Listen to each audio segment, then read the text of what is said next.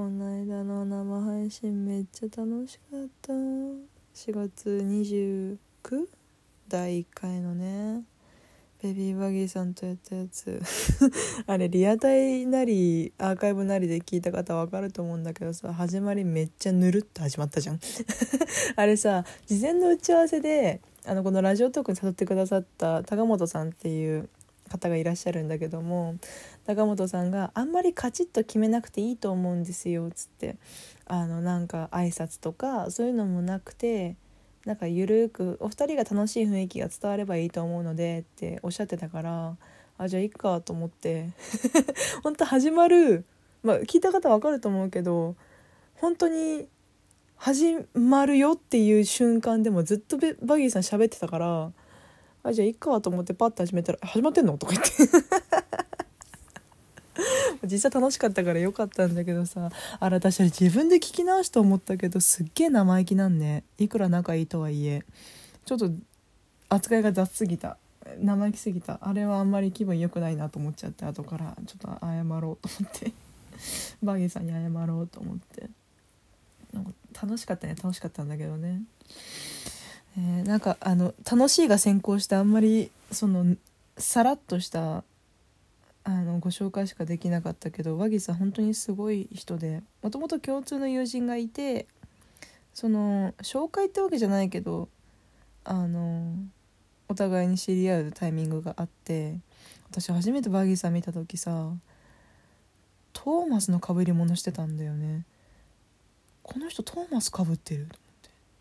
と思って、トーマスの顔の分が和木さんなの、顔はめパネルお一人様用みたいな感じになってて、お愉快と思って、そのトーマスの装いでブチ切れてるわけ。あやってらんねえとか言って、どうしたんどうしたんどうしたんと思ってめちゃおもろと思って、でその後お互いなんかそれぞれでコンタクト取ったんだけど、ちょっと忘れたんだけどさ、去年ぐらいの話したの忘れちゃったで何もお互いのことそこまで知らないまま流れでインスタライブコラボしたんだよね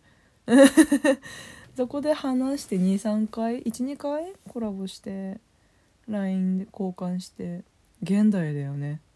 インスタライブコラボしてからの連絡先交換して今に至るってめちゃめちゃ現代じゃない？すげえな。あ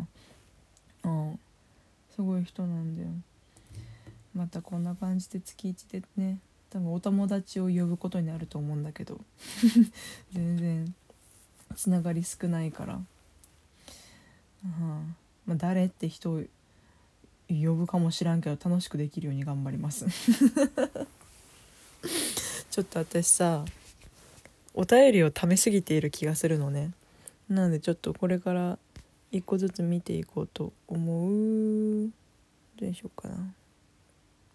あ、この人にしよう。小吹き猿の腰掛けさんからいただきました。私よく読めたな、これ全部カタカナだったのに私は教育機関でつあ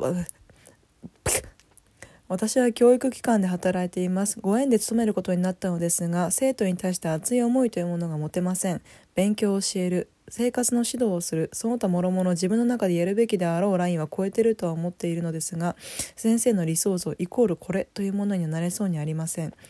えー、個人的に謎な学校の決まりや押し付けてくる先生が苦手だったので、フラットに気にかけるということをモットーに接するようになりました。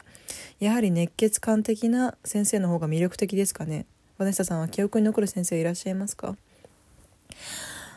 先生って大変じゃない？だって労働時間えぐいでしょうに。どこなんか小中高専門大学どの先生かはわからないけど、それでも公務員ってすさまじいなと思っちゃうけどね。え記憶に残っている先生、私の中でいい先生だったなって思うのは総じてん共通するのは、いい先生だったなって思い浮かべる先生たちの共通点はそれこそフラットに気にかけてくれる先生で、なんかね過干渉ってことではなかったかな。なんか、うん、私がそこまで目立たない先生生徒だったっていうのもあるかもしれないんだけども、うんと鏡のような先生で、自分が構ってほしかったりとか教えてほしかったりとかする時に同じぐらい返してくれる。でこっちが構ってほしくない、ほっといてほしいなっていう時には同じぐらい干渉しない。うん、鏡のような先生だったなっていうのが私の中の印象的な先生たちでしたね。うん、高校の時もそうだったし、専門学校の時もそうだったし、うん、私美容師だったから美容学校通ってたんですけど、勉強なりえっとなんだ練習してる時、国家資格のね実技の練習してる時とか、一人で黙々と練習したい時はあのイヤホンしてたから、なんかそれを、まあ、イヤホンしてたからそれは当然なんだけど、さしてほっといてくれたりとか、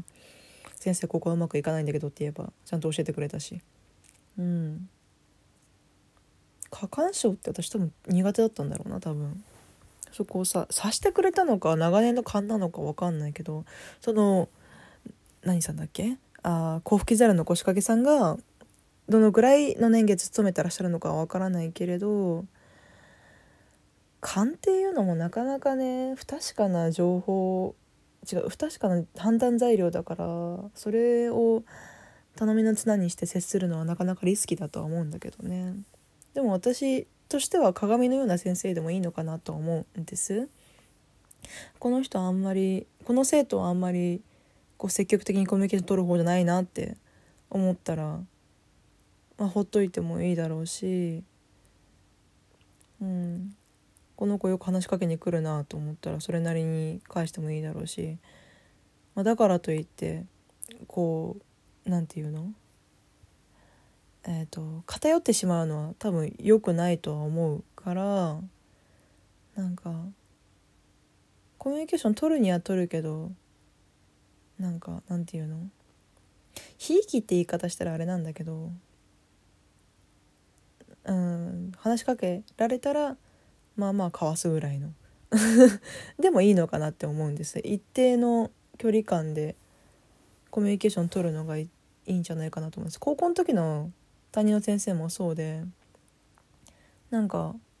いわゆるカースト制度上、ヒエラルキー上の方の生徒から構われても、うんそうだなぐらいだったし、私が話しかけてもうんそうだなって感じだったし、本当にフラットだったの。ずっとニュートラルなの。全然変わんねえのよギアがだからなんかやりやすかったんだよね、うん、相談とかもしたい人はしてただろうし、うんなんだろうね、だってさ難しいじゃん。あんまり構ってこないからこの子は構わなくて大丈夫なんだろうと思っていたら実は相談したかったみたいなパターンもあるかもしれないんだけど、それの判断するのって結構至難の業じゃない？平等にコミュニケーションは取っていくけど、なんか思ったよりもは跳ねてこないな、なんか返ってこないなっていう生徒はもちろんいると思うんです。だって今すごいさインターネット普及してるから、先生の知らないところですごいことが起きてるとか、そういうところであの魅力とか才能とかを発揮している人って問わずいると思うのね。だから先生が全てを追って熱血にみんなの面倒俺が見てやるグレートティーチャーみたいな感じのは、全員が全員それが理想っていうわけではないと思うから、そのままフラットになんだっけうんフラットに気にかけるっていうので、私はそのままでいいと思うんだよね。私友人関係、私本でも書いたんだけど、友人関係とかのでもあのいい意味で気を使える関係っていうのが一番理想的だなって個人的に考えていて、気を張る相手と気を使う相手って違うと思ってるのね。あのいっさつめかな書いたの。気を張る相手はネガティブな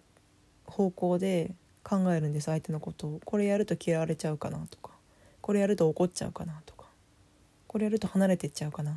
ていう意味で気を張る相手は決して良い関係ではなくて、逆に気を使う相手っていうのはこれやると喜んでくれるかなとか、これやると笑ってくれるかなとか、これやると役に立つかなっていう、何か良い方向に転じて相手の様子を伺えるのがいい意味で気を使える関係性だと思っているのね。時として相手が喜ぶと思って、相手のためだと思ってやったことが後となることはあると思うんだけども、うーん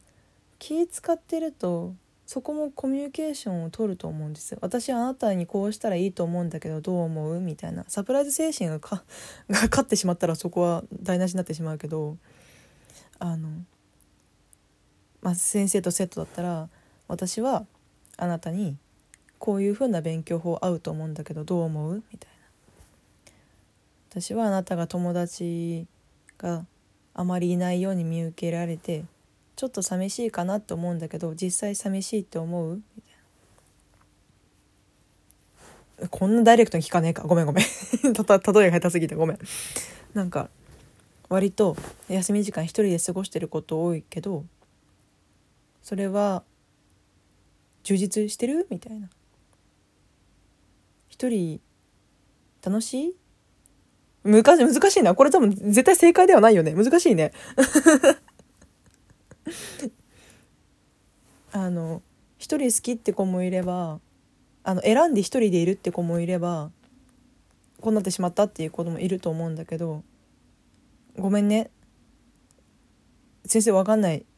え ど, どっちみたいないや好きでいるんで、あオッケーっす、ごめんね余計なこと聞いちゃって楽しんで幅なしてじゃあねみたいなっていうなんか臆せて察するっていうのに、